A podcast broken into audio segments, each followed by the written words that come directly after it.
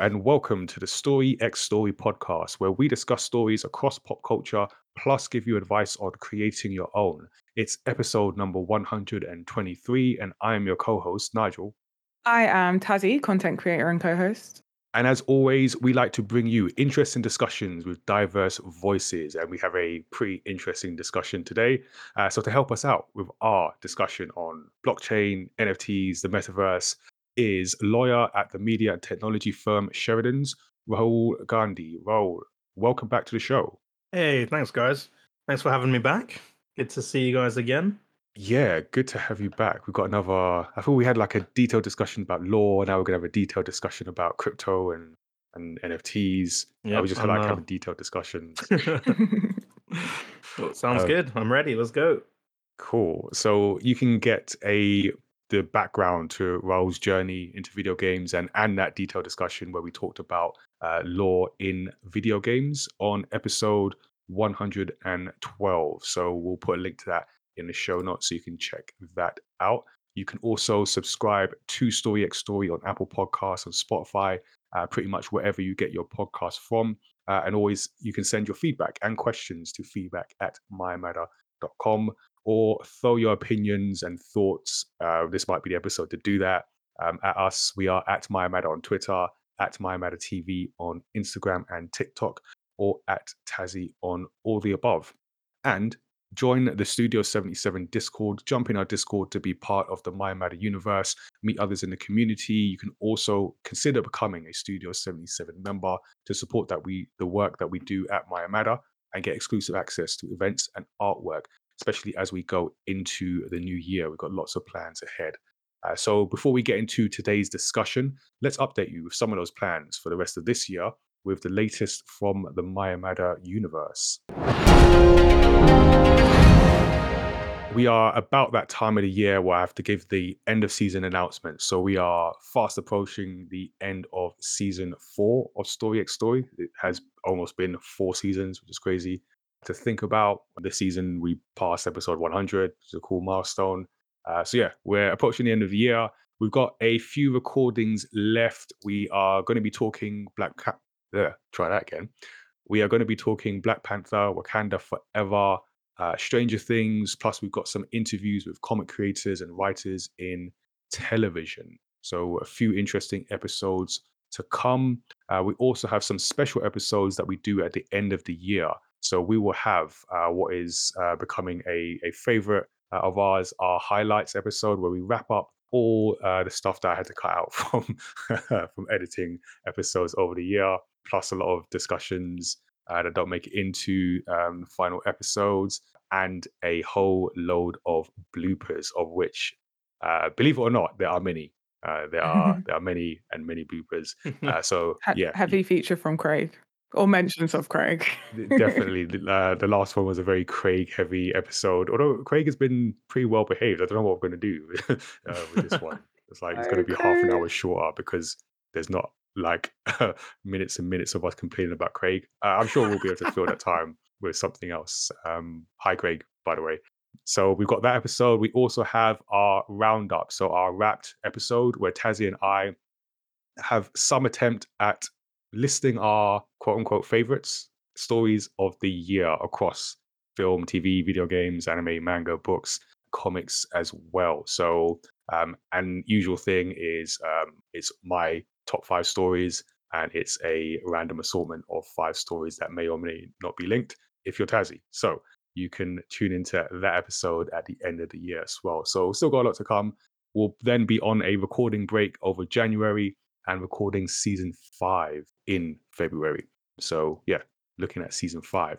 Uh, so before we get to that, as you listen to this, uh, I will have come back from the Thought Bubble convention, which was in Harrogate. So that was the last convention of the year. So if you weren't at that, um, but still interested in our manga, you can catch all the Maya Matter manga, especially the latest, Serious Through the Fog, which is a story about a pandemic made during the pandemic and sees the characters from the Serious Volume 1 story face their toughest adventure yet.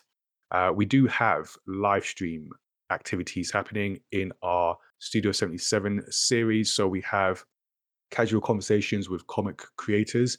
This is my monthly chat with a different comic creator to uncover the person behind the art. So you can catch the VOD of my conversation with illustrator and comic artist Dominique Dion and look forward to the December uh, episode of Casual Conversation. So we'll be making an announcement of who will be in that hot seat uh, for that episode. Uh, we will also be having our Knockout City Games Night for November, uh, currently scheduled for Tuesday the 29th. Check your local listings to make sure that uh, date still is still accurate. But every month we play a different game with Studio 77 members from 7 p.m. BST or thereabouts. Uh, we tend to have lots of technical issues, uh, or like the last time, I forget which which console I've got overcooked uh, installed on. So that is a uh, proper first world problems. That is. Um, is it on the PS4? Is it on the Switch? Is it on? Oh no, it's on the PS5. Uh, what a tough life. Anyway, we're going to be playing Knockout City, and then I think are we going to do the December thing where we play Gartic Phone? Is that and like open out to everyone? Is that is that a thing that we Um, do? I have a I have another suggestion for it, so we'll have to discuss that. All right, Wait, what was the game you just said? Gartic Gartic Phone. phone. Never even heard of that. How I don't even know how you describe that. Uh, It's. I'll look it up. I'll look it up. Pictionary meets like a Jackbox game. There you go. Okay, cool. yeah, it's cool. very very fun, funny, fun and funny. So, Okay, nice. um, but look into that. we'll do something in in December, uh, and it'll be fun, and it will be probably be chaos of some kind. Um, and then we have another live stream uh, event. Well, live stream and in person. So on the nineteenth of November, we are going to be back at Samsung KX doing our online version of the Gamepad event. So Gamepad online, but producing it in studio at Samsung KX. So we'll be making use of all the shiny camera equipment in the building and inviting the teams, uh, so players, to play in our Gamepad esports tournament. They'll be playing across Overcooked, Mario Strikers, and Knockout C. So that will be happening in house. You'll also get the chance to put your questions to our games industry guests live, who will also be in studio. So we're going to be doing interviews on mental health in video games and a panel on accessibility in games. So information and tickets are available on the website gamepad.events. We have limited seating, so if you do want to join us in the building, get your tickets, and especially if you want to play uh, as part of the tournament. Uh, but you can also watch online because we'll be producing everything to be streamed out on Twitch. So be interesting, interesting experiment, something we've not done before. I think it'll be really cool and something we hope to do into 2023 uh, as well. Feels weird saying 2023. I'm gonna uh, not do that again. I've still got two months where I don't have to say that. Yeah, I don't I don't think it should be 2023 yet. How do we who do we talk to to get Yeah, I that know, just pause. Just pause on that. Just give us a give us some time. So uh, we've got that to come. We've also uh, I'm going to say next year, where whenever next year happens, we have the "Do I Look Like a Gamer" campaign. So we've just wrapped recently wrapped our final event as part of the campaign, um, and we're going to be doing it all again next year. So we're going to be planning how we bring back the photo campaign at different events, the activities, putting together all the learnings, uh, and letting people get involved with the next year's campaign. Um, so this year it's been really good. Like we just had also Comic Con where Tazzy did a great panel to a full looked like a full stadium of of people talking about gender stereotypes in video games. It was amazing. And there was just we we had time for like three questions, but they were just like such great questions. So Mm. you're you're listening, you're listening, and it's it's good. Hope this discussion keeps going. We're going to make it keep going uh, into next year. But this year's campaign has proudly been sponsored by Rocksteady Studios and Splash Damage. So we're hoping to get more support into next year so we can do more, spread the campaign further and wider, and keep having these discussions. All right. So that is all the things that are happening with the Maya Matter universe. Let's get down to today's discussion. So today we're going to be talking about everyone's favorite topic, NFTs. Uh, we're going to att- Everyone's favorite topic. Like everyone loves this. Uh, it's big- all I hear people talk about. Here.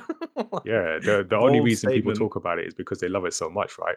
Uh, we'll be attempting to take an objective look at what they are, what the underlying technology is, and why the video games industry has such a troubled time with them to say the least. Uh, and if that's not enough, we'll also be throwing in the metaverse in there. So Yeah, just chuck that in there, lump together. yeah, you know, everyone loves NFTs. You love the metaverse, even though you don't know what it is. It's all good.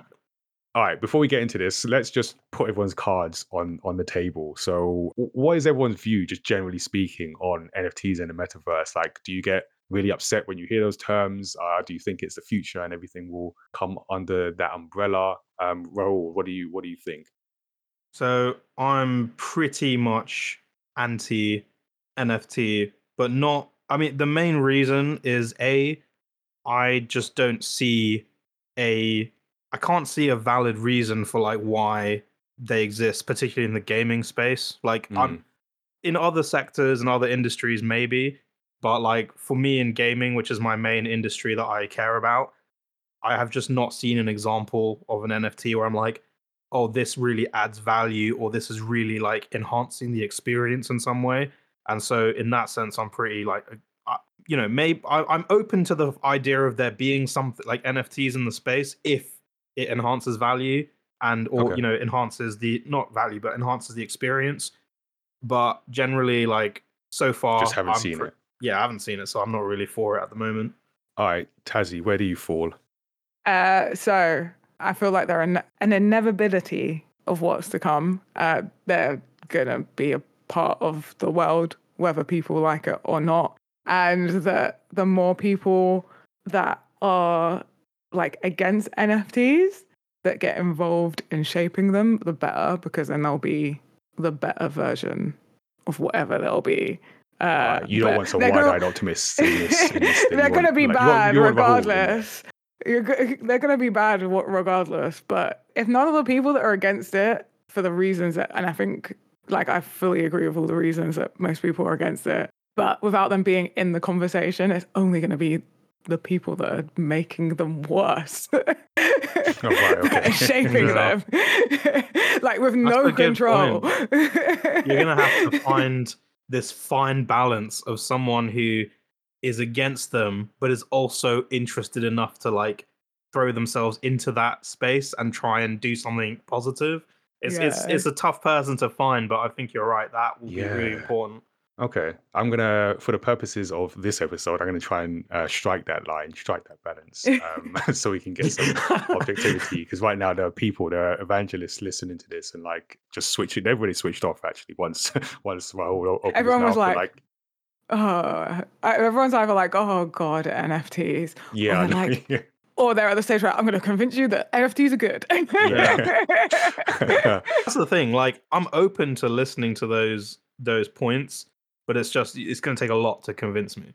Okay. so we'll see how we go. I'm, I mean, I'm my personal view. I'm, I'm generally very skeptical, more skeptical about the metaverse than I am NFTs. Although I agree with Rahul that I haven't, see, I haven't seen something that is like the thing. Not to say that it can't happen, but I just haven't seen it. So I'm, I'm pretty skeptical. So we got I think a- NFTs are ahead of their time as well. Like could be their their like existence is Yep. is early on in their life cycle, and they're going to be like in I don't know fifty years time or something. People will Mm. forget that we, we had, this, conversation. yeah, yeah. No, True, it could be. true. very very much so so all right so now we know where everyone's allegiances lie you can you can you know uh, get your salt ready to uh, sprinkle it over whatever we may say that you do not agree with let's get started with the basics so i thought it's worth just uh, touching on some key terms so blockchain nfts and cryptocurrencies just for context people listening might have heard these terms but not necessarily knowing what they are um, so i will say before i get into this that uh, my background before making comics uh, was as a software engineer. So um, I just say that just to give some context in that, even though I don't know exactly the, the full definition, not definition, but the full implementations of everything, I have some context into how these things are made. And with that said, let's get into this. So blockchain, let's start there. So blockchain is basically the the foundation of uh, cryptocurrency and uh, NFTs. So it's like a if you imagine a database, uh, for those that know what database is, storage of data in a central location, that typically is how databases work.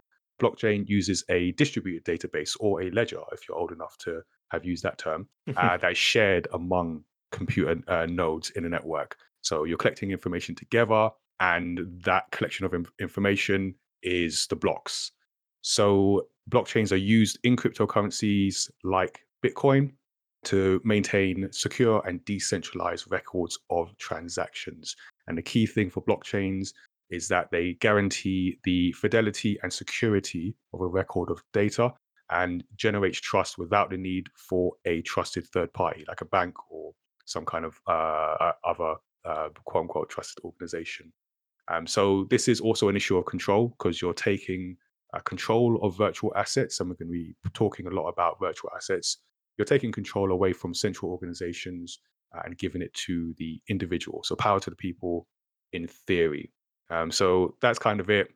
And the other thing I'll I'll add to that is the other key thing with blockchain is that it's uh, what you call a non-destructive thing. So you can only really add to the blockchain, which means that it keeps a record of every transaction, and therefore you get your transparency and and all that stuff. So that's blockchain. So one of blockchain's better known uses, and maybe its most controversial, is cryptocurrencies. So cryptocurrencies like Bitcoin, uh, Dogecoin, if you've heard of that as well.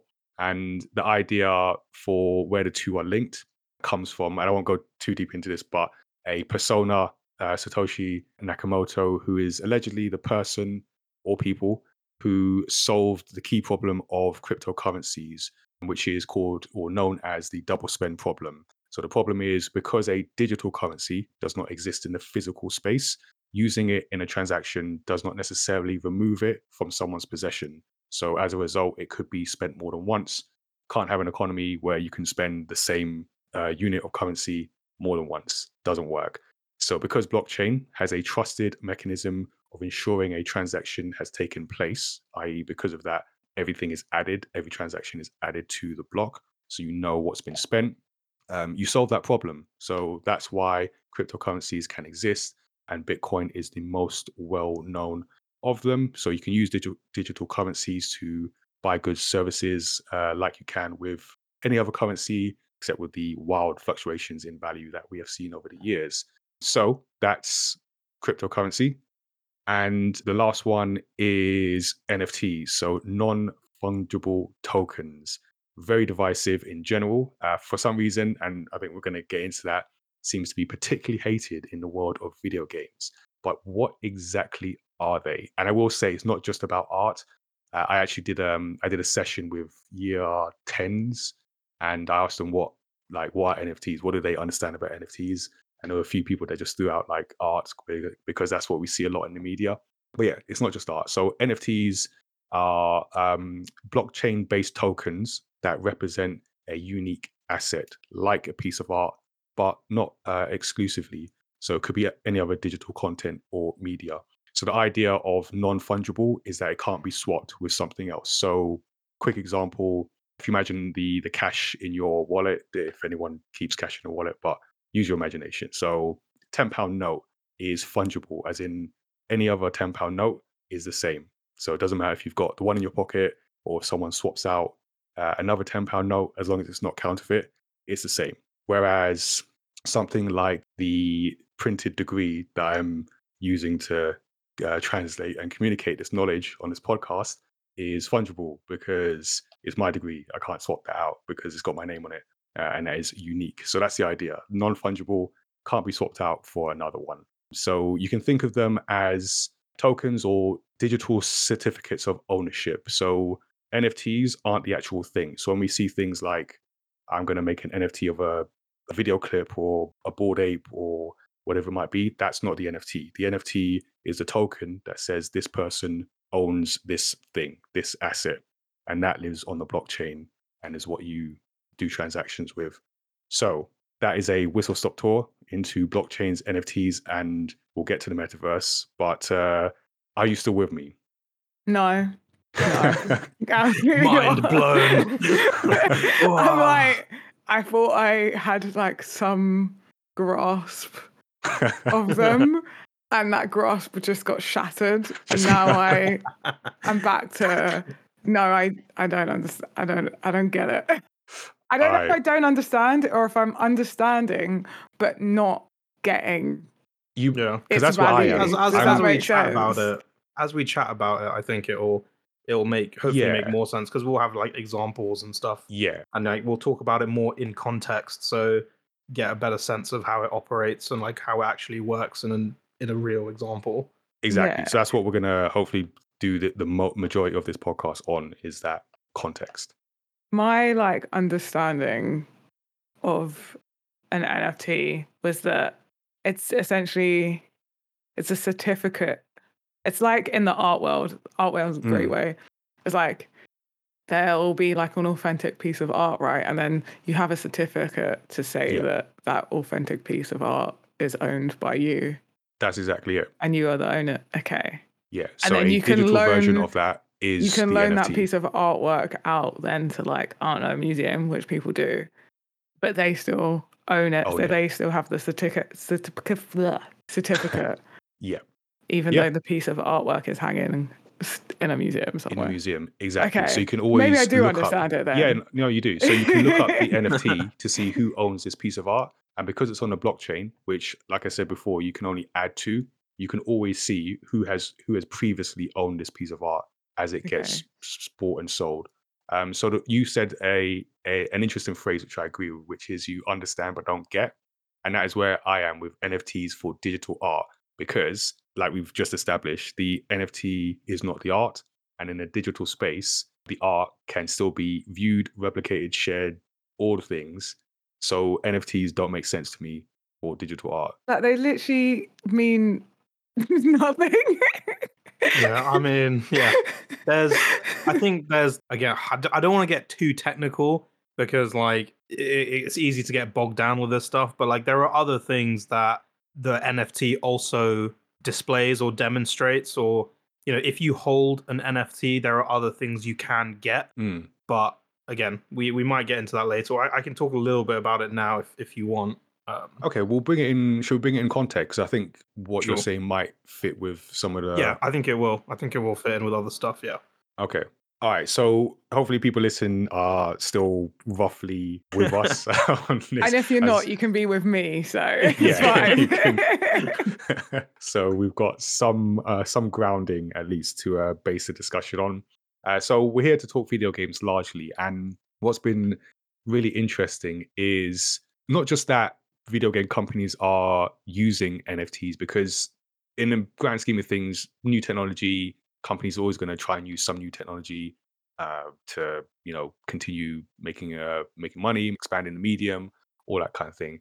It's just that there seems to be a persistence in using them in the face of what has been like really passionate hate. I'm just I think that's the only word I can uh, use. So I guess the rest of this conversation will break down into why do game companies persist in using NFTs? What they're they trying to get? And then yeah, why do people hate them? And then we'll throw in the metaverse as well. So how are they being used in video games and why? So there are many examples I could have uh, pulled with. I'll I'll use the Ubisoft one because in 2021, Ubisoft announced it was adding NFTs to its games, starting with Ghost Recon Breakpoint via a platform, Ubisoft Quartz, which was called the first platform for playable and energy efficient NFTs in AAA games. And this was swiftly met with great backlash from fans. So Ubisoft released an announcement trailer on YouTube that got more than 95% dislikes, but yet they persist. So, Rahul, why? why um why are Ubisoft persisting?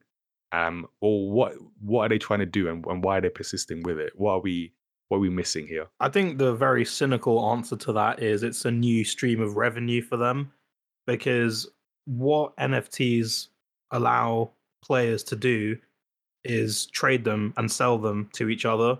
So not necessarily trade because as we said they're not fungible, but like for example, I could if I, if we were both playing Ghost Recon and I've got this incredibly unique helmet. There's only one of this helmet in the entire game and I've got it, and the NFT, I hold a token on my account that says that I'm the owner of it, and only my character in the game can use it. If I then sell that to you because you really want it, like it's a really cool helmet and you think it's awesome, I can sell it to you. And what the publisher would do is whenever I make a transaction of selling it to you, they'll take a cut of it. And that's how a lot of NFT sales work at the moment. So whoever whoever like the original owner was, you can set them up so that or whoever the person who minted the NFT, I say that in inverted commas, like whoever created the NFT, they can set them up so that whenever it gets subsequently sold, you take like a percentage of that Mm. amount. And So it's that effectively goes on royalties. yeah, it's a, it's essentially like royalties, and you do that for every transaction. So let's say I sell you the helmet for I don't know. I'm just gonna make up random numbers, but like one Sorry, they all do. for one Bitcoin, and then they're gonna take 0.1 percent of that, and then you sell it to Tazzy for 1.5 Bitcoin. They'll then take another 0.1 percent of that, and then you keep doing that like for hundreds and thousands of NFTs, and suddenly the publisher Ubisoft, who created all of these NFTs, will make a lot of new money, like money that would not have existed within their game otherwise.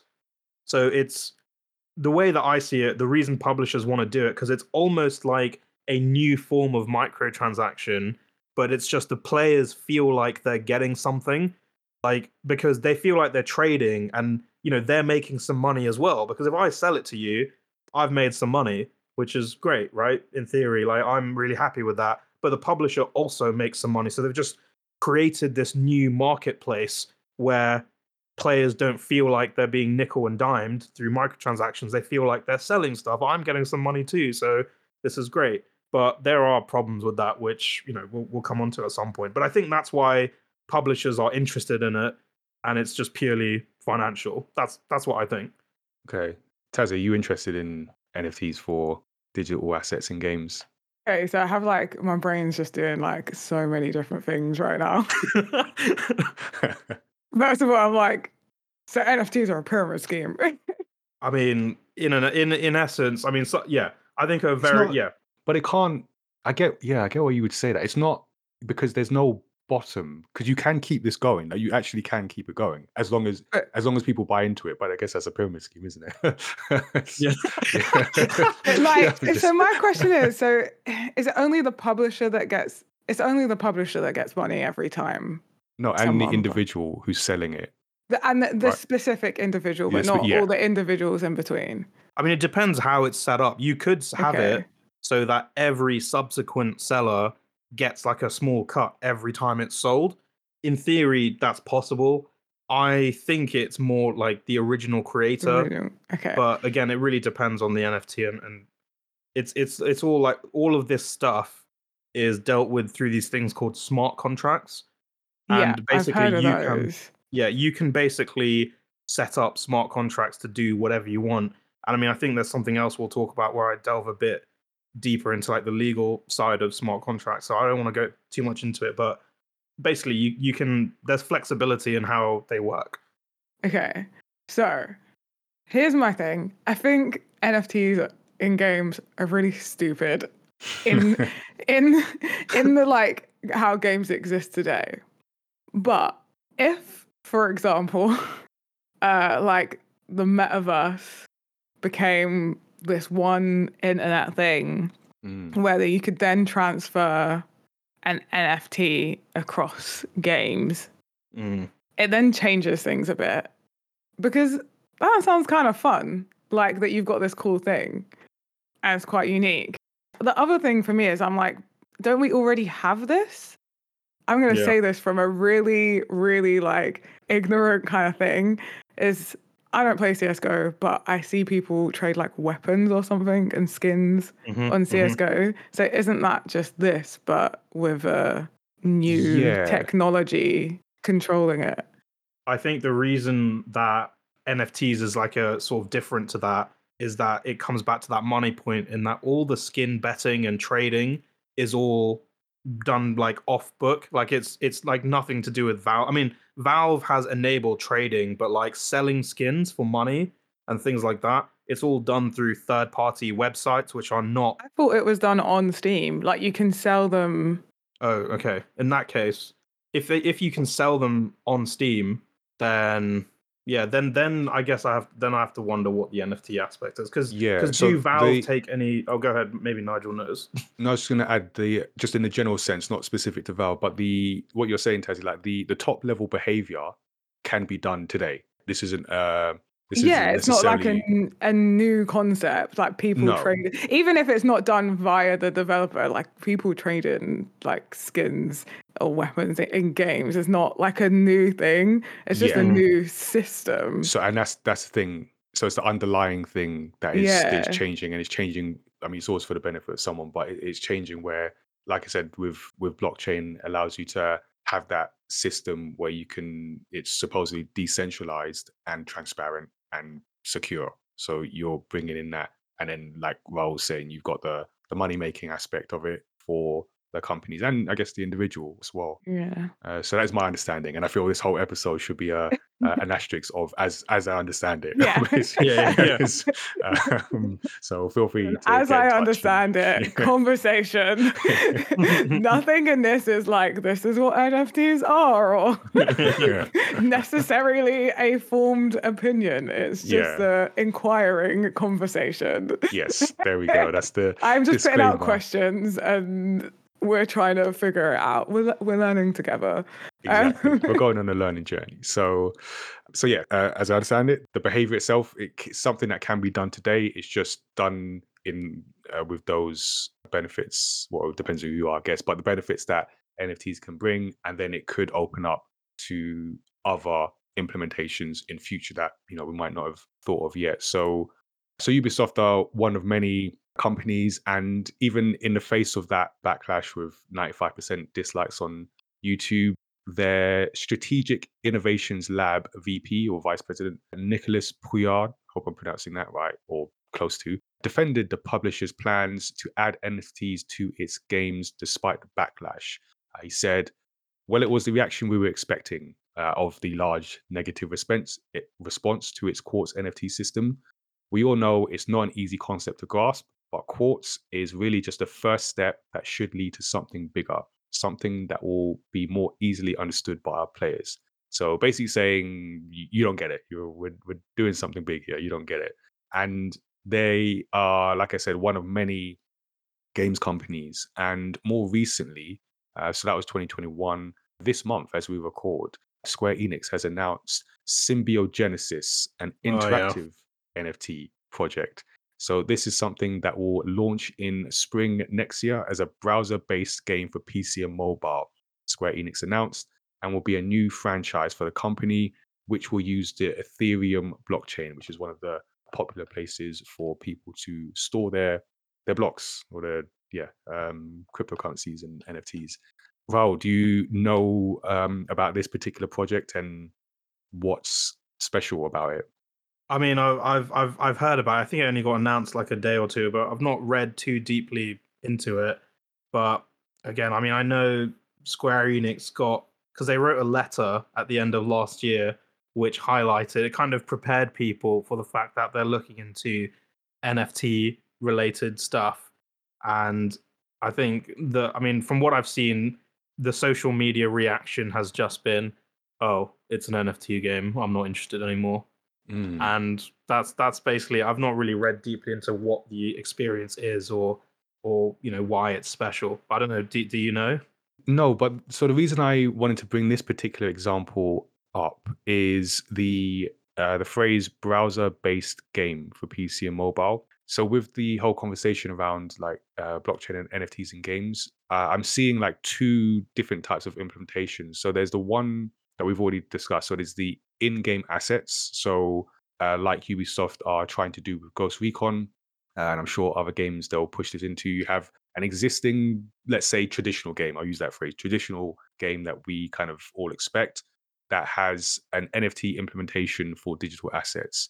And then you've got what I understand symbiogenesis is, which is a, a whole new category of game and a, a game designed around NFT completely, which I've seen some examples of. And these are the ones that actually I, I fundamentally disagree with. I don't know if you've seen many of these games where essentially they're play to earn model. And for whatever reason, that's where I kind of like feel this just feels wrong. It feels uh, it feels the complete opposite of what games are because games should be fun. It should be I'm I'm playing to enjoy myself. Yeah. I'm playing to have fun, to escape, to engage in a new world. Whereas this brings an element of I'm playing to earn money, and that's a completely different mindset. Uh, I don't know how you both feel about that. Uh, I mean, the, the main thing I have with that is like, I feel like it's just like any other, it's just going to become a subgenre of the games. I don't think this is ever going to become like how all games in the future or like, you know, the majority of games are going to become play to earn. I think what will happen is there'll be like a little niche of game people who want to play games to earn money from them because, you know, I think it's a like just speaking like openly like i think it's a interesting prospect to play a game and earn money from it. Like if the game itself is fun and you're Mm. having a fun time playing it then if you can make some money off the side i can see why that's interesting to some people. But that's in that's not a reason that i play games like i don't play games thinking like oh yeah i'm gonna build up you know i'm gonna create this great account make loads of money from it and you know eventually i can quit my job and create some situation where I'm just earning money from all these play to earn games. That's not what I play games for. Yeah, But for some and people, it that might the be. vast majority is Yeah. is not what they play games Yeah. for. So I think I think you know something like that has a space. Like there will be people, but the problem is the the way that I see it, you're gonna get there's gonna be some method of exploitation somehow because if there's money to be made, there is gonna be some way to like Yeah, break the system. And I mean, you've already seen it in like some some games. Like there's a I can't remember what it's called, but there is a game where I think it's called Axie Infinity or something oh like that. yeah, the, that is the I was the benchmark of NFT games. Yeah, and basically there was a story about how this guy was basically paying like people in the Philippines like Yes. peanuts to farm this game Game, yeah, and create these like like gather all these assets that they can then sell on at a profit. And so suddenly play to earn becomes like some horrible like corporation of exploitation where like people in sort of you know developing countries are being exploited for this and then I don't know, it just becomes like this whole dark rabbit hole where I just don't feel like gaming needs to go there or should go there. yeah, and that's the thing. It it fundamentally changes the incentive for games when you introduce that the profit motive. really. I mean, you know, you can Yeah. look out into the big wild world for examples of what happens when individuals or, or companies, um, whether for profit or not, change when change their behavior like negatively when profit is the ultimate end goal. Like you just fundamentally change. So bringing it back to games, like for me, this is something that will, and hopefully, like you say, I mean, there's there'll always be the niche, and and in, in my personal opinion, I hope it's a still a very small niche because Mm. once you do that, then it, it attracts a certain type of person. It's like a certain type of person who's not interested in the in the art and the, the play, the fun of the game, but how do you make money from this? You get different mm. types of games because of it, Yeah. and it's just it's just a bad. I don't I, I don't see any good from that personally. Yeah. And I mean, I think it will be, yeah, I, I like to think that it wouldn't become the majority of all games because when microtransactions came in, everyone was against it. Like, everyone was up in arms, like, oh, like, why are you trying to charge us for more stuff? We've already purchased the game. Like, what is all this, like, time savers and aesthetic, like, loot boxes and all this stuff? Like, everyone was up in arms against, but like, here we are 15, 10, I don't know how many years later, and they're still in a bunch of games. But yeah, you can still go out there and buy your triple A narrative game that has no microtransactions or your really creative indie game that has no microtransactions. So I think, you know, there is now a niche of these like microtransaction, maybe free to play games that monetize through like solely through microtransactions, like, you know, Genshin Impact, for example, which is a game that I actually quite like. And it's it's just I feel like this will is what will happen in because I mean, I think Tazzy said at the very beginning of this, like, yeah, in 20 years, we'll forget this conversation. NFTs will be the norm. Everyone will have them. Everyone will be on the blockchain with wallets and they'll own tokens and whatever. And, you know, the the generation below us will be so like no, will be this will all be so normal to them, and there'll just be this niche of like NFT games, which you know some people get it and are into it, and that's fine. But if you, I feel like if you don't want to engage with that, I mean, again, trying to be like hopeful. If you don't want to engage with that, I hope that you don't have to. Oh my god! Again, had loads of loads of thoughts. Yeah. First of all, the idea of like people playing games to make money, they already exist. They're called content creators. yeah. and then there's there's like the subcategory of us that we enjoy gaming and therefore and then have found a way to enjoy gaming and then create some kind of career out of it. And there are some people that just want to make money and that is how they start and they don't necessarily enjoy the gaming or they only play or the group of people that let making money guide what games they play. You know, there's people that moan about the games that they're playing because they're stuck on them for streaming or making YouTube videos or whatever content Yeah. they make. But like almost like you can just play a different game and have fun with it. Like Yeah. just do that. Um, so that, that already exists in gaming. So I can can can completely understand why like what would appeal to people like oh i can play a game and make money at the same time as long as the Yeah. game's fun there's also the people that will just don't care if they're having fun or not they're just going to do Yeah. it I think I think that's one of the big points. I'll go. you- You, Yeah. finish, finish your thought. no so then the other thing would it really then links to like gambling which is also technically gaming so like it kind of pushes like i feel like a lot of the nft kind of games that i have seen and tried to understand it's kind of like gambling wearing the skin of like normal gaming in like this weird way no, I get what you're saying. I, I think and it's, it is ick. Like it does feel ick. But then I also think gambling's ick. And Yeah. And I think there's always going to be scope for that to happen because I think at the end of the day, like a lot of these NFT projects, they don't necessarily have gambling in mind, but they've created an environment where this can definitely happen either through a third party or people will figure out a way. Because because I think that's what I was like alluding to mm, with CS:GO. It's like, yeah, you can sell and trade skins officially on Steam, but there's this whole element of like gambling skins, which Mm. happens on like third-party websites, which is not sanctioned by Valve.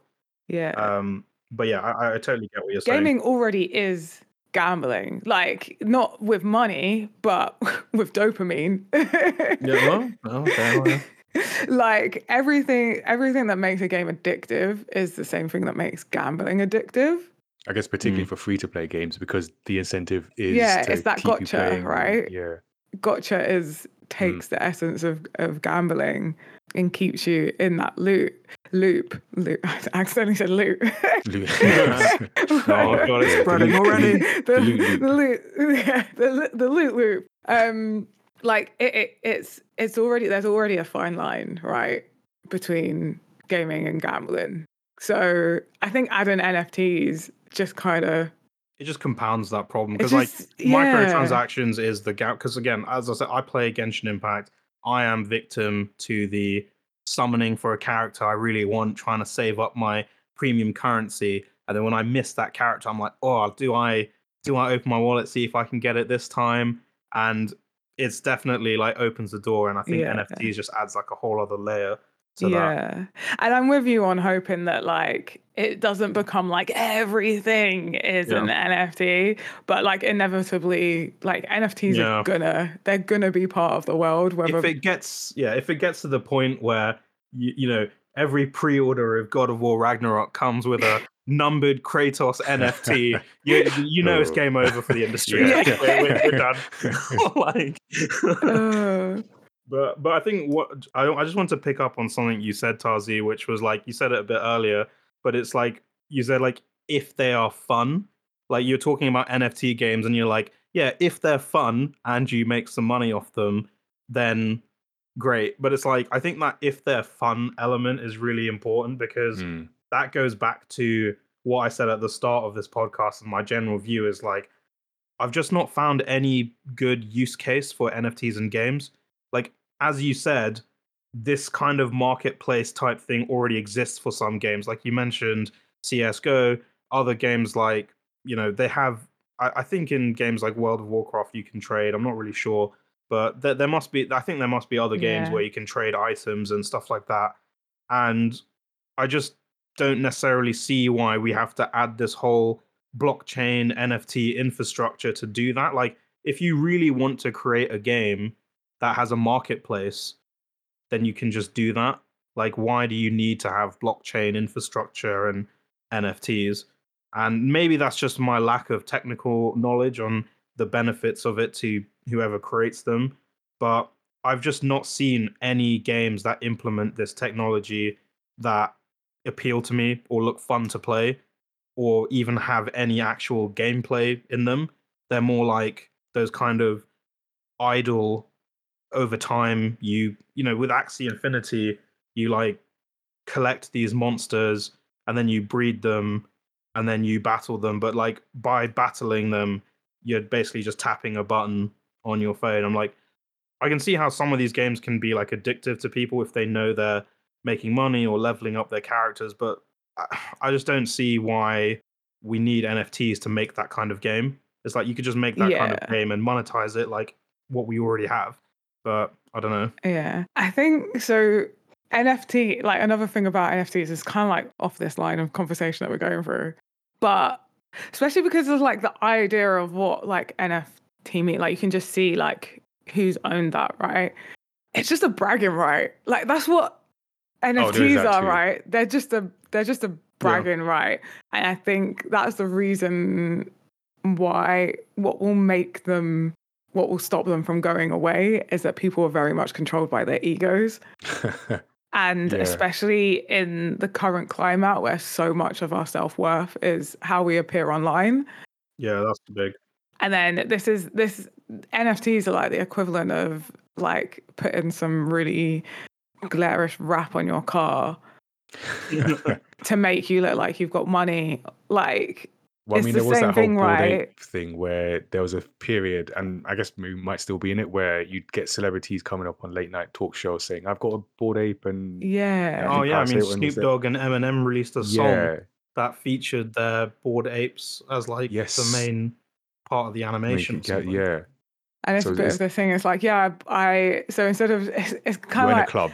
Yeah, it's like I wear designer clothes and I drive a like a sought after car and I have a I have this NFT. Like it's the same. It's all in the same same bag of stuff. It's just the next version of like, hey, look at me. Um, Yeah. Look how uh, important and rich I am, or seemingly.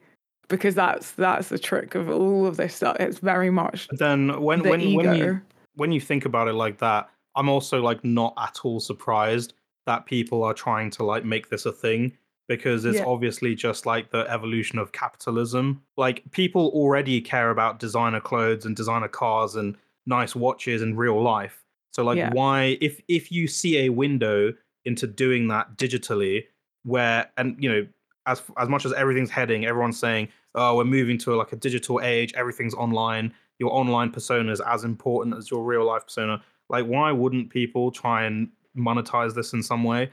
And like, I totally get it. Like, if you're in some kind of online game, and you know, you said it could be fun, trade these, like, get all these games and transfer transfer these items across games and stuff.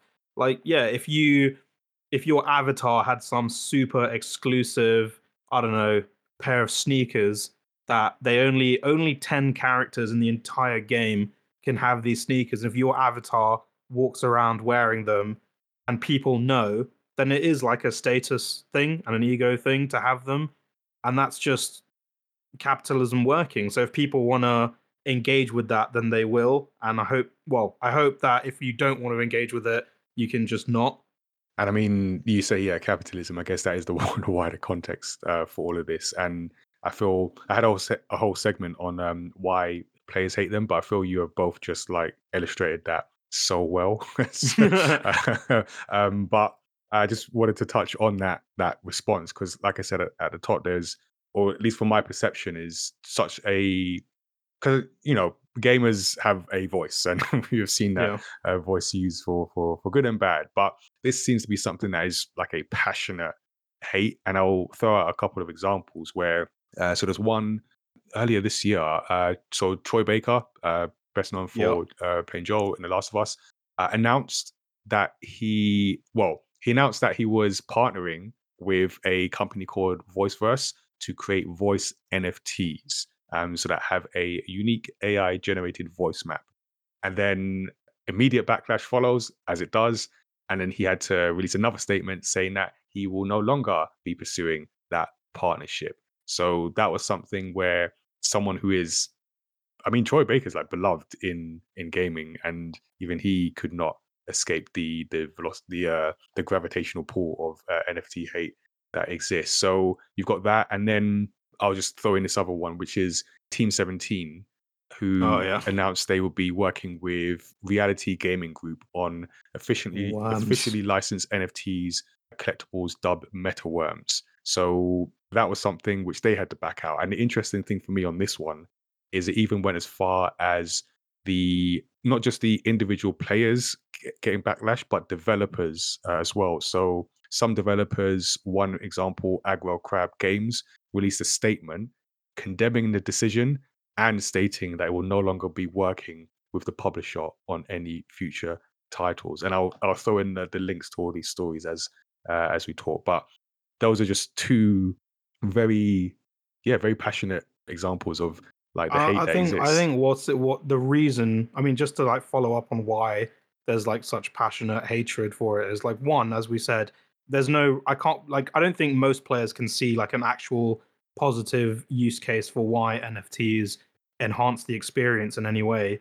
And second, I think they see it as like a detriment to the experience because as we saw with microtransactions, there are some games that now their whole design philosophy is based on like how to monetize people. So like especially in mobile gaming, you see it how you know the game's designed specifically to give you a lot of resources early on, hook you in, and then as you play more, you get less resources, and then you become and you get all these timers and there's all these mechanics in the games that require you to like you can speed this up you can progress faster if you pay real money and i think nfts is an evolution of that where players see this as as like a encroaching danger on like the way games are designed because if this was to take off and if we get to a point where people like PlayStation are like bundling in NFTs and creating games on like NFT infrastructure, then it's really then it's problematic because you know that the way that games are being made is now fundamentally different. Like you're not just going to Yeah. get this great narrative story game. There's going to be some, you know, people aren't going to want to make that. Like it's not profitable. Like you know, I don't know what the the, budget is is for. switched. Yeah, exactly. It's like I don't know what the budget is for Ragnarok or whatever, but I'm assuming it's in the hundreds of millions of dollars. And if they're saying, yeah, we we sell the game for seventy dollars and it's great, we'll make X amount of money. That's still going to be a huge amount of money. But if they were like, but we could make it this kind of game, and then for the next ten years, we'll be making money off all these royalties from like NFT sales. Like if that really takes off, they're going to design the games differently. And you're already seeing it with Sony like outwardly saying, "Yeah, we're working on 10 games as a service at the moment." Like they've got 10 games as a service in production, and you know that means that there's going to be microtransactions because that's how you sustain a game as a service Mm. and they are hoping that one of these 10 are going to stick and become the next Fortnite where you're making you're turning over or like the next GTA online where you're turning over like millions and millions every day not just the short tail cuz again God of War Ragnarok there's going to be a bunch of sales 100% you may sell like millions in the first week but it's a narrative game people will finish it and then they'll move on It's done. Yeah. And that's not going to be as profitable as something with a long tail. And I think that's why players hate it because there are legitimate concerns that like the way games are designed will just change. Yeah, definitely. There's also some people, probably not as large, uh, but like the the environmental impact of them as well. Yes. which I can't say that. I like I. Well, no, I do understand it. the compu- more computers are running, the the uh, what's it called? To- Yeah, it's essentially the, the computational power that it requires to. Um, Rahul used the, the term minting, so creating uh, NFTs or the cryptocurrency. That the computational power that it takes is is vast in comparison to your average, say, credit card, debit card transaction. So the the per transaction cost, and then when you scale it up to, you know, hundreds of thousands of millions of transactions, it's a lot of energy being used, and it's it's very uh, inefficient in that sense. yeah. Um, so yeah, that's a whole a big uh, factor as well um, that uh, does get brought up often. So yeah, so there is that. So I do have a, a question about about the negative response, but I'm gonna I'm gonna wrap it in as we talk about or touch on the metaverse because that's a whole other thing. And I've I left it to the end just because well, one, uh, if you think NFTs are the wild west, uh, the metaverse is even more loosely defined concept. But also the the concepts of blockchain, NFTs, cryptocurrency kind of add to what I think some people want the metaverse uh, to be. So it all kind of factors into that. And what is the metaverse? That is the that is the question. I'm I'm not even sure uh, I can answer that, just because I don't think it exists, and I, I think it's a a marketing term. I think if um and I'm I'm oversimplifying partly for effect, but also because I think it's true.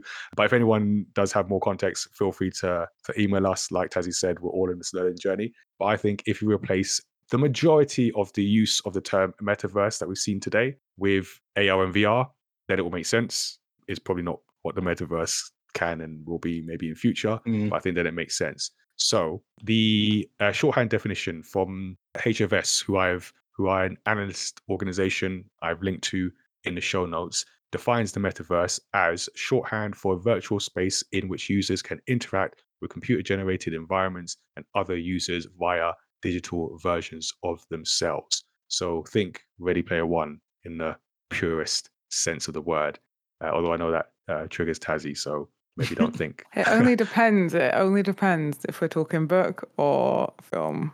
Okay, book, book. We'll Okay, then we're yeah, good. then we're, We're good. good. That's happy purest that's happy place, Okay, yeah. cool. All right. So yeah, we've got there's a lot of terms and metaverse kind of wraps sort of around. So it's it's become like a marketing term that sums up different capabilities. So we've talked about blockchain, NFTs, virtual reality, augmented reality, uh, Web three, if you want to get really technical, and that.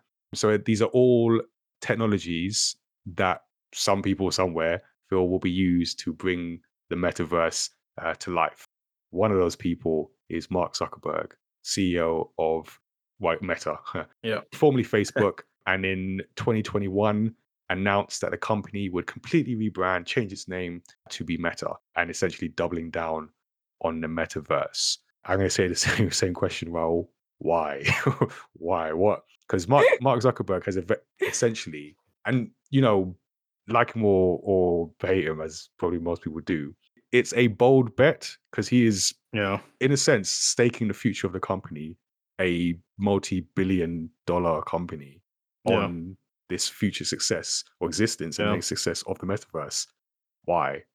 I mean, I think uh, annoyingly, I think it comes back to the same reason as why people are interested in NFTs. Because if we take Ready Player One as ex- as an example, if you could be the company that created the Oasis, just think about like I think the character is called James Halliday, right? The CEO of the company that makes the oh, is Oasis, it James? or something Yeah, like yeah, that. Something Uh, Halliday. how to how how Yeah. Basically, how to- if you like he he has like a 200 billion dollar fortune which is the prize for winning the easter egg hunt Mm, that's because he was the company who came Mm. up with this system that every single person in humanity is like using to entertain themselves. And and you know it's grown in the books it's grown past entertainment to people work there people go to school there they they educate themselves there like their whole lives revolve around this online machine. And if you could be that company in real life wouldn't you want to go try? And i think that's what zuckerberg is trying to do. Like you know he did it with facebook initially he made a huge social networking beast and now he wants to be the like next step of that because like that is you know where things are headed i think because you know being more digitally available and online and having more deeper interactions with people online. Everyone is interested in that. I mean, you know, commercially, like we we as consumers may not be interested in that right now, Mm. but if it became the norm and you literally could plug yourself into a VR headset and go on actual adventures with your friends in a properly three like if if Ready Player One was real, yeah, wouldn't that actually be kind of dope? And I think that's what people are envisioning, but Meta is so far away from that, and I think everyone is so far away from that. And yeah, it's a big gamble at this stage, but I think that's why they're interested in it. I I agree. I see Mark Zuckerberg as like IOI. that's the problem, though, isn't it? I'm like, It's this not is- James this is- Halliday. This is the the race to create like not not necessarily the virtual reality version of the Oasis, but like that kind of like everything is done online world. And instead of the race happening once it's been created, the race is happening to create it. to create. Yeah. and IOI are in the lead. It's like because the thing is to really create something like that that has like wide like is adopted like across everyone like on a like a widespread scale only very there's very few companies in the world that have like the funding to be able to do it and altruism. like- yeah that's what you need. it's gonna be like your Facebook, your Google, your Apple, like maybe a couple other, maybe Tencent, but it's like I just feel like those are the only real companies with the money to like pour into Mm. this, like on the gaming side, and yeah, I just don't know if. It, did you say altru? Do you say altruistic? Yeah, because I mean, in Ready I Player don't One, think you- any of the companies I mentioned exactly are doing it for altruistic reasons. exactly, because in Ready Player One, you it's done for everyone, for everyone's benefit. It's not Yeah. about making money. That doesn't exist in the world that we live in. It, it, there is only the profit motive from Mm. these companies to do this, and like you said, it's not just Meta. Uh, so this is a bit from from Wired, which mentions uh, tech giants like Microsoft and Meta are working on building tech related to interacting with virtual worlds, but they're not the only ones. Many other large companies, including Nvidia, Unity, Roblox, and even Snap, as well as a variety of smaller companies and startups, are building the infrastructure to create better virtual worlds that closely mimic our own physical life. So there's a race going on to Yeah. to get to that point, and it's there are many many players, and none of them are doing it for uh, the pure good of humanity. yeah. the thing that's interesting about all of this is that I'm actually more open to a metaverse than I am to NFTs and games. Like, I think there's you can definitely separate the two. Like in maybe like 10 years ago, there was this whole there, there was this game called PlayStation Home. Wait, I don't know Oh, if any of you guys played it. Yeah. And then Second Life. Second, on- oh yeah, yeah, Yeah. It's like those games were time. actually like early metaverses Yeah. and they've existed for ages. And actually, like you can I actually separate the whole Web three NFT crypto element of things, and you can just have a metaverse. And yeah, there's probably going to be microtransactions and things like that. And Well, Fortnite think- and Roblox are, I feel, the closest that we. yeah, exactly. Like Roblox, I would say, is a metaverse because yeah. people can build their own experiences and invite people to join in and you know they can build their own little games and virtual worlds and just hang out with their friends and it's free to play and yes there's a whole robux like microtransaction-y like it's a wild premium- west out there. yeah yeah but, it, but it's like i'm i'm more open to that than nfts because it's like Mm. if you want to spend your time like playing in virtual worlds you create like in one way you could even argue that like minecraft is like a metaverse because Oh, people too. create all their own stuff in it it's like what what do you say the definition was like a virtual space where you Yeah, we can interact, interact with, with- computer programs uh, while yeah, using digital versions of yourself. Or yeah so it's like Yeah. arguably you could say minecraft is like a metaverse and it's like i'm fine with that because i think it would be cool to c- get closer to a world like ready player one because that seems really awesome right? And maybe that's just the the sci-fi nerd in me being like oh like this whole thing seems awesome. And i think it's possible to do that without including crypto web3 nft stuff. So but yeah i just again it goes back to what i was saying about nfts and that I've not seen a metaverse use case that appeals to me like right now. I mean, I know Roblox appeals to probably a younger demographic than me, Oh but yeah, no. Every workshop I go to, is yeah, but it's like maybe in 10 years they're going to have some like really high graphical fidelity VR like version of a metaverse where you can actually walk around and experience all of this stuff and you're going to be wearing like haptic gloves and stuff and you can actually feel that like that as a tech nerd and just a fan of sort of sci-fi sounds really cool to me but it's just yeah everyone is if if the, the problem is that everyone who's making this is motivated by profit and Mm. i think they're going to design these things with that in mind yeah i don't know So I think like the metaverse, like uh, Nigel, you said, it's just a, a marketing word because technically the metaverse does already exist. Gamers have been using it for yeah yeah agreed for yonks, but it's like it like it's it's kind of just like the marketing way of putting it into like the mainstream Mhm. of like by the way you can interact with the world as like a digital version um and which kind of we've already been doing maybe not as avatars but as usernames and it is just a big like marketing word and like obviously uh mark zuckerberg really wants to push it because then if everyone calls the web the metaverse and you are meta you Yeah. Automatically are like the one that everyone will go to. They'll be like, oh yes, meta, metaverse. That makes sense. The meta is metaverse. Like exactly like how google google win has won like the search engine search engine. Yeah. you- or you Hoover say- is yeah the vacuum. Like yeah exactly it's just become synonymous with your vocabulary like i don't say oh i'm gonna search something you just say i'm gonna google it and it's Remember when I you think- used to ask Jeeves? Yeah.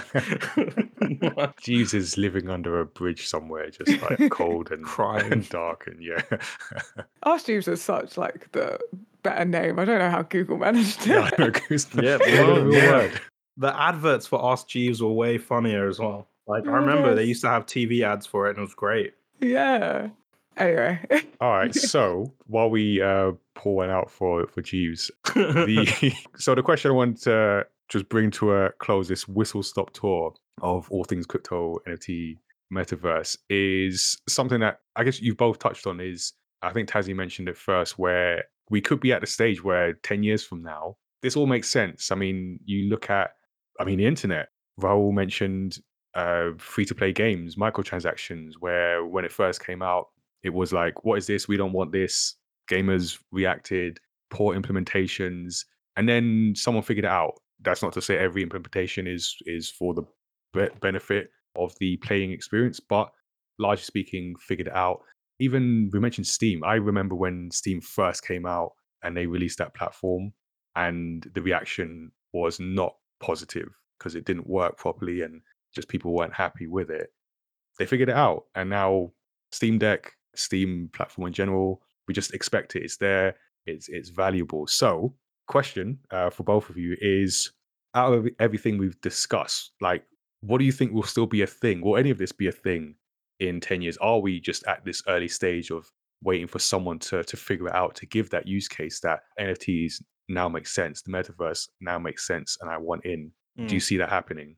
Uh, the answer is yes. I think all of this stuff is going to stick around, and I think there's going to be a couple of things that will need to happen before it becomes mainstream. Like I think there's always going to be a niche for this. Like it's never going anywhere. But I think for it to become mainstream and get to the point where you know the the generation below us are just like super familiar with everything, like it's just everyday stuff. I think one massive thing is going to have to be education and knowledge because honestly, like I'm with Tazzy on a lot of things where I'm like, I don't know how this works practically. Like, let's say you have an NFT game. What does that even mean? Like, do I need to sign up for a e wallet or like an NFT wallet? And does that need to link with my gaming account? And then if I want to sell something, do I have to like log into a website? And do I need to have like a special program on my computer that has a node and a ledger? And like, I don't know because I just don't get it. Like, I don't understand how it works. And I think there's if you want this to become mainstream, you're gonna have to make this super convenient for Right. people. It's like- very esoteric. right now Yeah, for the average like- person. Yeah, like if you said scan this QR code and it automatically sets everything up for you, and there's your tokens, great. Then may- maybe it will take off. I don't think that's going. to I think that's it's going to take a long time for that to happen, and there's going to have to be a lot of underlying infrastructure that's built to make everything convenient. But until that happens, I don't think it's going to become mainstream. And then yeah, the second thing is not just for games, but just you need a use case where it actually like on the metaverse side, I can see it because if Ready Player One really is like the end goal, I can see why that's going to enhance the experience of gaming for people. Like that's going to be really cool, something we don't have right now, and it's something cool to work towards. Whereas with NFTs, I can't really see like a reason why we need them, and maybe that's just because I don't understand them fully. But right now, I just feel like like why can't we just stick with what we have? Like, I, and and I think that's going to be important. Like, if you can answer that question and give me like a satisfying answer of why NFTs are like postcard. yeah, yeah, yeah. If you can give me a satisfying answer, then fair enough. Then I'm open to hearing it. But just so far, I've not seen it. But yeah, to answer your question, I think they will stick around. Hmm. Tazzy, you you hopeful that someone can figure this out? Mark Mark Zuckerberg can figure this out. Is that where we are going? So, I, like, like I said before, NFTs are here. That's it. They're here. What capacity? Close the book. End of the chapter. They're here. That's it. like they're not they're not going away but i don't i don't think there'll be like in a massive capacity unless actually i'm not going to say i don't think that they might i feel like there's a 50-50 chance here Okay. and i say that coin. because is it is it an nft coin it's a Dogecoin. and I say that because I feel like there could just be like a large worldwide thing that happens that could like just be a catalyst to make NFTs mainstream. And I feel like we've just been through a pandemic. Yeah. we're still kind of going through it. I feel like we're Focus not on what's important here. we know that like suddenly everything can kind of like change like in what felt like overnight um and so if something like that happens it could kind of just catalyst a use case for nfts or at least put people in a state that they're more susceptible to like accept it. And in terms of like the metaverse uh it's already here. It has been here. But like i definitely think we're we're heading to a place that is more metaversey. Because we've got like uh virtual clothes. There's like as in not as in aug- sorry augmented reality clothing. We have Right. that that as a thing I think it's kind of a cool thing. um, I mean, I think uh, I think that. Sorry, actually, yeah. Finish your thought, and I'll just jump. in. Yeah.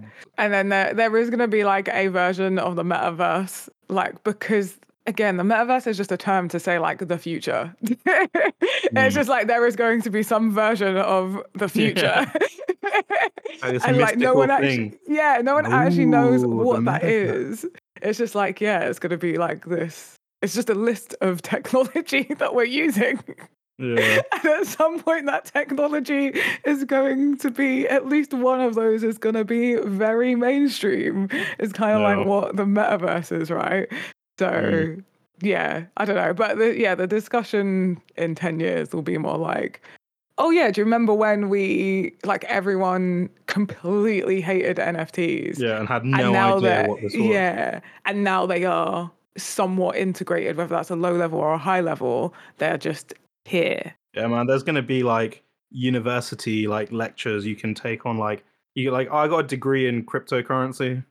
Like, yeah I got a, I got a degree in NFT artwork, or, or there'll be like a module on it, and like it will just become so normal. But yeah exactly and there's also the um the like the weird kind of like legal side of it as well Whereas, Oh, like, yeah, is this money? Do you have to like? Do you have Oh to be eighteen and have a have your even- ID yeah. connected to your account? Da, da, Yeah. da. So there's a- that's that's like a whole different thing, yeah. kind of I mean, I want to shout out but- to one of my colleagues at my firm, Omri, who is like a wizard at all of this stuff. Like he really gets it ins and outs of the legal stuff. And actually, I was saying to Nigel, like I should actually, uh, if you guys want to get his, we should get him on one of these podcasts because he's actually like the complete opposite to us. Like he's an evangelist for it, but he really understands it.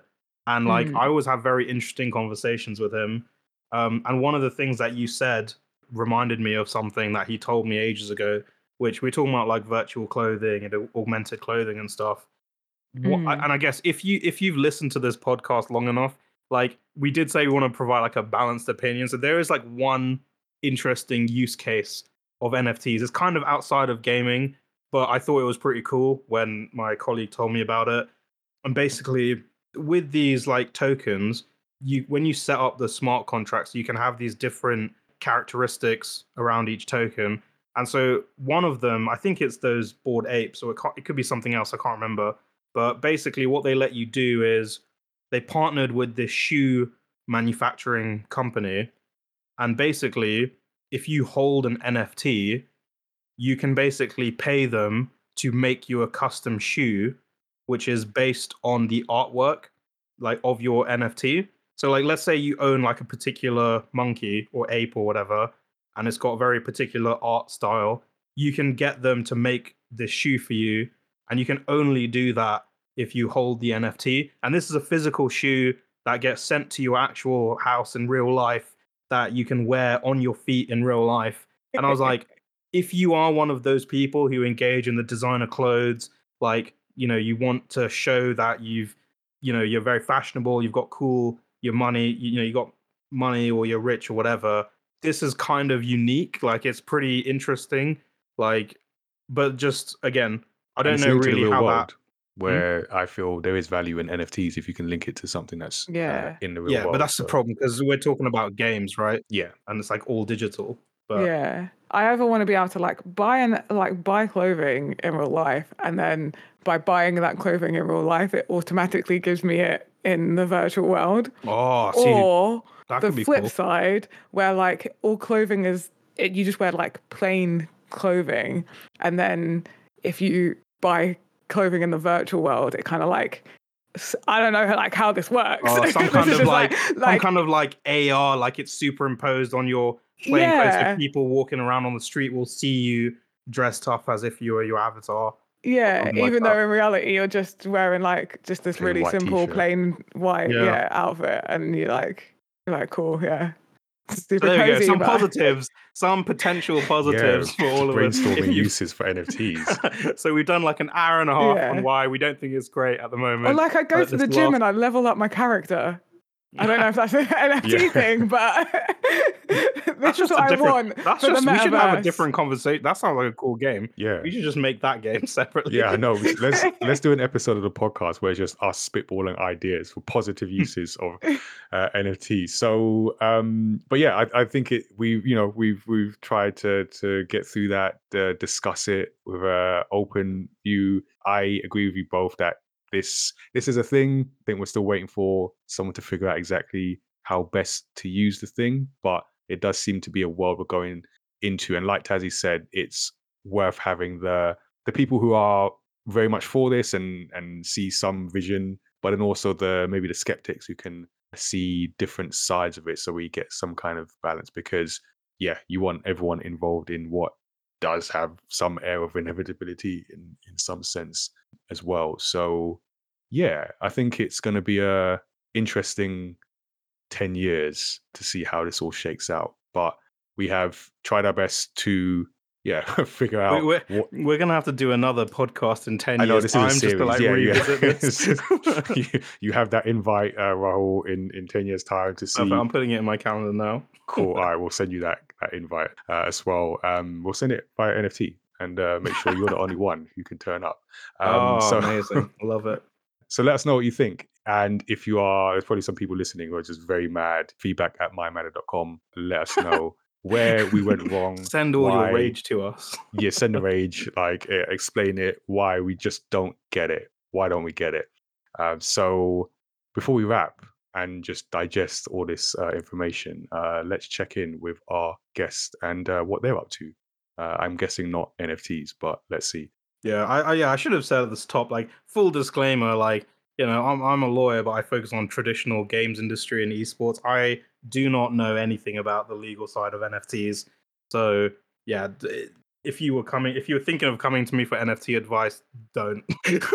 but I can tell you someone who will absolutely help. In terms of what I'm up to, I guess not too much at the moment. I still, you know, I'm still as as uh, we said at the top, like I work on the legal side of games. That's keeping me very busy in the lead up to Christmas. Um, I also stream a little bit. I'm gonna I'm streaming a little bit of Modern Warfare. Probably not gonna stream God of War Ragnarok just because who wants to watch that? You know, story spoilers. Like I wouldn't want to do that. So um, yeah, you can basically just find me on Twitter, find me on Twitch. But yeah. Uh, where? Where? Oh, sorry. Yeah, I, uh, um, I think yeah, Twitter is at Rahula Hoop with an underscore, and Twitch is also the same. Twitch.tv forward slash Rahula Hoop with an underscore. You can tell I'm not like a very experienced content creator because I've like not even like sold myself properly. like you can find me on Twitch and Twitter. Um, yeah, good luck. yeah, yeah, yeah. yeah uh, well, there we go.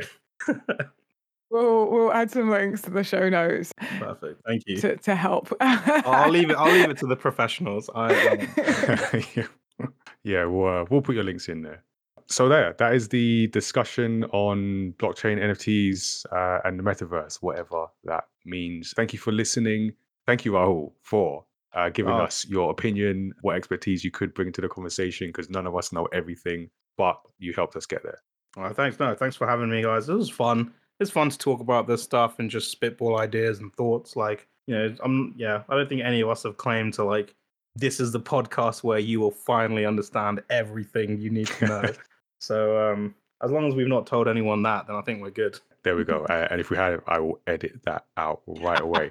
uh, so if you have enjoyed this episode or just so enraged that you feel like you need to listen to another one, because that's how engagement works, uh, subscribe to the podcast. Um, uh, give us a rating and review wherever you are able to do that, because that helps us reach new listeners and fans of story discussions. We also make our own stories. On the Mayamada website, you can find all the titles from our manga universe, including the latest Sirius Through the Fog and you can join our Studio 77 Discord to continue this, what will be a long, at least 10 year conversation, because we need to come back to this. so you can check in there. Uh, let us know what you think. Uh, what do you get about NFTs, metaverse, cryptocurrency? What don't you get? Do you have any questions, any further context? Uh, yeah, we're open to the, the discussion. Uh, you can also stay tuned for the rest of our Do I Look Like a Gamer video game representation campaign as we go into next year.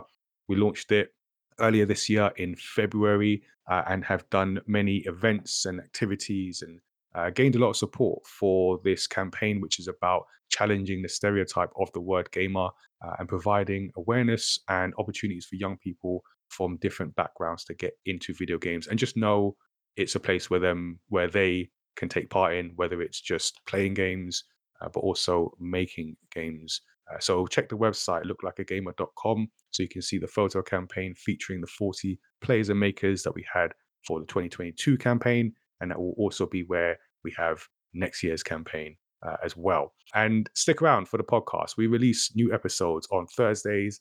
Those include created interviews, video game discussions, and deep dives into stories across pop culture. And a final reminder you can always give us a shout directly. Our email address is feedback at mayamada.com, and our website with links to subscribe is mayamada.com forward slash story x story. So until next time, stay tuned, stay safe, uh, and remember, just like this episode title, uh, NFTs, blockchain, and the metaverse is as simple as one, two, three. Take care, everyone. That's a lie, also. It's not, it's very complicated.